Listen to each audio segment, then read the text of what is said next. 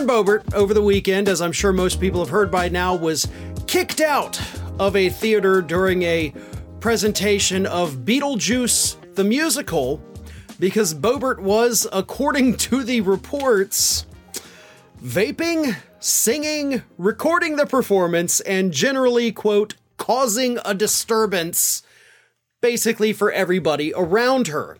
Now, of all those charges, not that they're criminal charges, but of all these, you know, allegations of what she was doing, she only denies the vaping. You know, Lauren Boebert's like, hey, I may have been causing a disturbance in recording this, but I don't vape.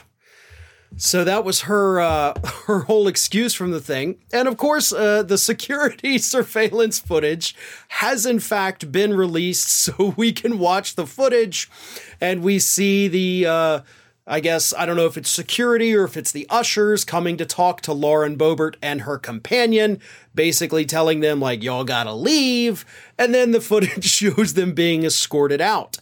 And uh, here's the fun part. According to the usher. This is what the usher at the theater had to say. Uh, they told me they would not leave. I told them that they need to leave the theater, and if they do not, they will be trespassing. The patrons said they would not leave. I told them I would be going to get Denver police. They said, go get them. And of course, when they finally were escorted out, there are reports that say Lauren Boebert was pulling the usual, Do you know who I am? So, the whole thing very humiliating for Lauren Boebert, except that she has actually said that while she was being escorted out, she, quote, laughed hysterically. Those are her words. She said she laughed hysterically. And you, you can actually see in the surveillance footage that she's not laughing at all. She actually looks angry that she did not get to see the finale of Beetlejuice the musical. Um, her, her campaign spokesperson, uh, issued an idiotic response. This is from Drew Sexton. He said, quote, I can confirm the stunning and salacious rumors. In her personal time, Congresswoman Lauren Boebert is indeed a supporter of the performing arts. Gasp! And to the dismay of a select few, enthusiastically enjoyed a weekend performance of Beetlejuice. the supporter of the performing arts. I mean, listen, it's not like she was watching Pagliacci, okay? It was Beetlejuice the musical, and she couldn't even contain herself during that. But here's the thing as funny as this story is, obviously, there's a bigger problem that Lauren Boebert has because even before this happened, her advisors have been telling her pretty much all year, you gotta tone it down. She's in trouble in the polls with her Democratic challenger, Adam Frisch, the guy she only beat by, you know, 540 some odd votes last year. He's beating you. You're struggling in the fundraising. She's been making desperate calls, even having Kellyanne Conway send out an email blast trying to get people to donate to her campaign. So things aren't going well for Lauren Boebert, and interviews with Republicans in her district show that they think she's too extreme, she's too unwilling to work with the other side to get things done. She's doing nothing for them, and she's making the district look like a joke. Her advisors have been telling her these things. They've been telling her, you gotta cool it. You've gotta be normal for five minutes. You know, don't do things like recording and causing a ruckus when you're at the theater. I mean, simple stuff. Stuff that you would have to tell, you know, your little kids. Like, hey, we're going to the theater. Don't act up. Don't be stupid. Don't cause a commotion. People paid good money to be here. Don't ruin the experience for them. Like, you tell that to your children. You shouldn't have to tell that to a congresswoman who, at age 36 or 37, is about to be a grandmother. She should know better. But this is who she is. She got kicked out of the theater because she's trash. I mean, let's be blatantly honest here, and you may not agree with me calling her trash, but she is. This is who we've got representing her district in Colorado, and it's not fair to those constituents. They have twice now sent this horrible woman to Congress to represent them, and they've gotten nothing from it. She continues to embarrass them. It doesn't matter if she's in the halls of Congress or trying to watch Beetlejuice, she's going to embarrass them. And hopefully, those voters wise up to this next November and finally get her out of office.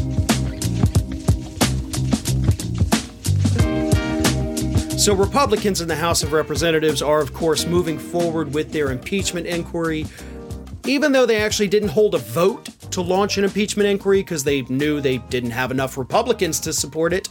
So, Kevin McCarthy this week, of course, directed Republican held committees to go ahead and start their inquiry into President Biden.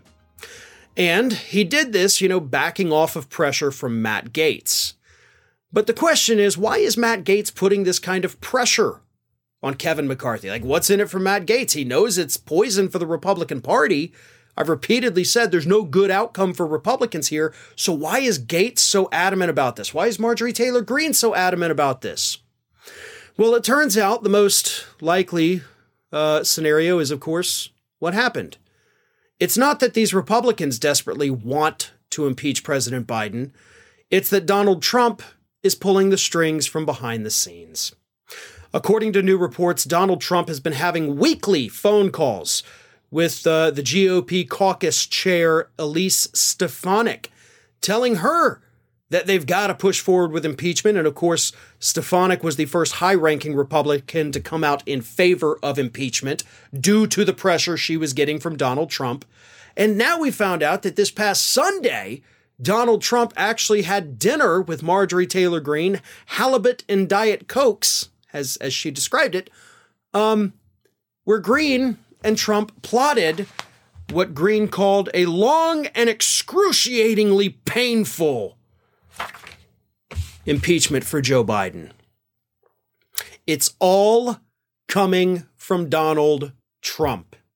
The man who is still so upset and so hurt that he got impeached twice is now forcing the Republican Party, that he technically has no authority over, by the way. He is forcing them to do this. He is forcing them to go down this path on which there is no good destination for any of these Republican politicians. I mean, listen, Greene's not going to have to pay a price. As I've said, she's in a safe Republican district. Same thing with Matt Gaetz. Elise Stefanik as well. But that's why the moderates in the House Republican caucus, that's why they don't support this, because they're the ones who will pay the price. Republicans will lose the House because of this. That is what the experts are already telling us. Kevin McCarthy has lost control. But he didn't lose control to Matt Gaetz. He didn't lose control to Marjorie Taylor Greene. He's now lost control of the House of Representatives to Donald Trump. And if you needed any further evidence that this entire impeachment thing wasn't based on evidence, it wasn't based on allegations, it was based purely on political spite, then this is the story. Okay? This is the one that proves it is Donald Trump pulling the strings on these idiot Republican puppets that are serving in Washington, D.C. And now they're going to waste everybody's time. Now they're going to go on what actually is a political witch hunt because Trump told him to.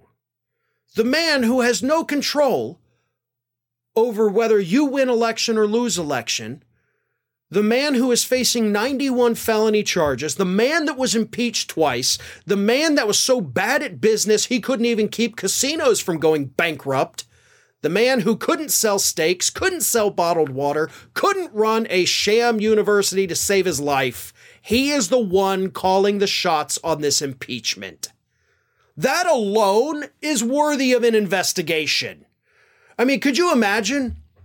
Imagine for a moment that Ro Khanna had lunch with me and we discussed ways that he was going to make Republicans' lives hell. You don't think that would be a big, massive story of somebody who's not in Congress telling a congressman what he has to do because I personally want it to happen? It may not be illegal, but it's damn sure unethical. And that's what's at the heart of all of this. And I'm not saying this as somebody who's just blindly loyal to Biden. I'm saying this as somebody who understands how stupid all of this is and how stupid the Republican Party has become. A year ago, one year ago, Matt Gaetz was out there telling us that going down an impeachment path was stupid because it just creates a political back and forth and all this. And if we do it, then they'll do it, then we'll do it, and you never ending cycle. He was smart a year ago about this issue. But today, because Donald Trump has made him, because Donald Trump has made Elise Stefanik, and Donald Trump has made Marjorie Taylor Greene, they're embracing the stupid because they're afraid of the man with no power.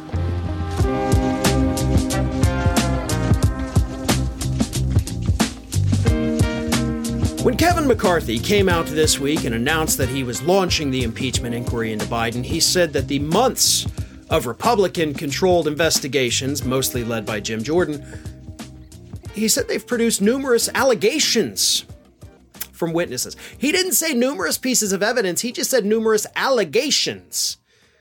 And that is a very important distinction because Kevin McCarthy effectively admitted yeah, we don't have evidence, but we've got a lot of hearsay, right? So the hearsay alone is, is reason enough to do this. Some of that hearsay, of course, has come from Jim Jordan, the chair of the Judiciary Committee, have come from the hearings that he has held. Hearings where he has repeatedly told us, we've got a star witness. We've got these so called whistleblowers from the FBI and the IRS, and they say that David Weiss, the Trump appointed attorney investigating Hunter Biden, was being influenced by the DOJ. Specifically, that came from a man, another star witness seeking whistleblower protection, by the name of Gary Shapley.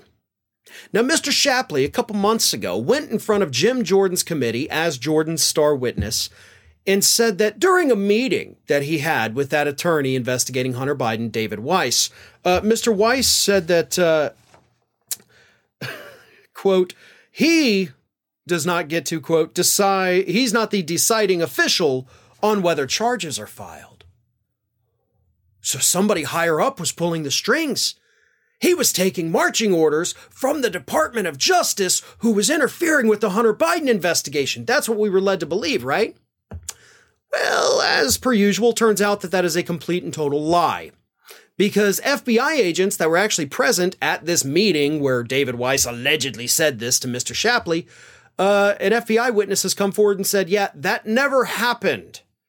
Oh, and by the way, all of the other people that were also present at that meeting also say that this thing that Shapley says happened didn't happen. This FBI agent is a man by the name of uh, Thomas uh, or maybe it's Sobocinski. I'm sorry, I don't know. But Mr. Sobocinski says this is all a lie.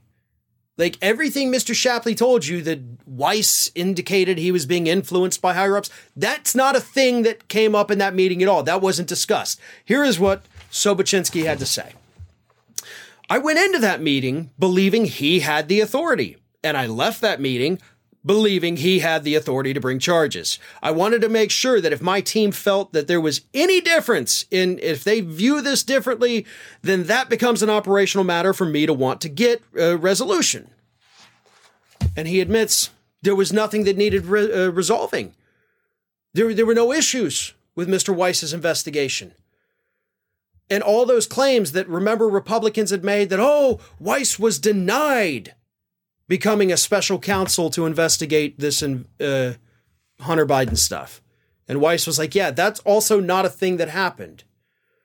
So repeatedly, repeatedly, repeatedly, Jim Jordan's star witnesses, one by one, have been proven to be liars and Jim Jordan still pushes it. Republicans are still hyping this up as if it means something. It's it's hogwash, a word I don't even use. But that's what this is. It's total BS. And we're going to have to go through the motions and go through the political theater of Republicans pretending that these allegations from somebody who was in a room and may have heard somebody somewhere else say something that somebody else had heard, like a world's worst game of telephone that is what this entire inquiry is being based off of. They have investigated this for over eight months now and have not come up with a single shred of evidence. And Jim Jordan looks like the biggest fool of them all, but for some reason, they're going to let that fool lead the party down this path.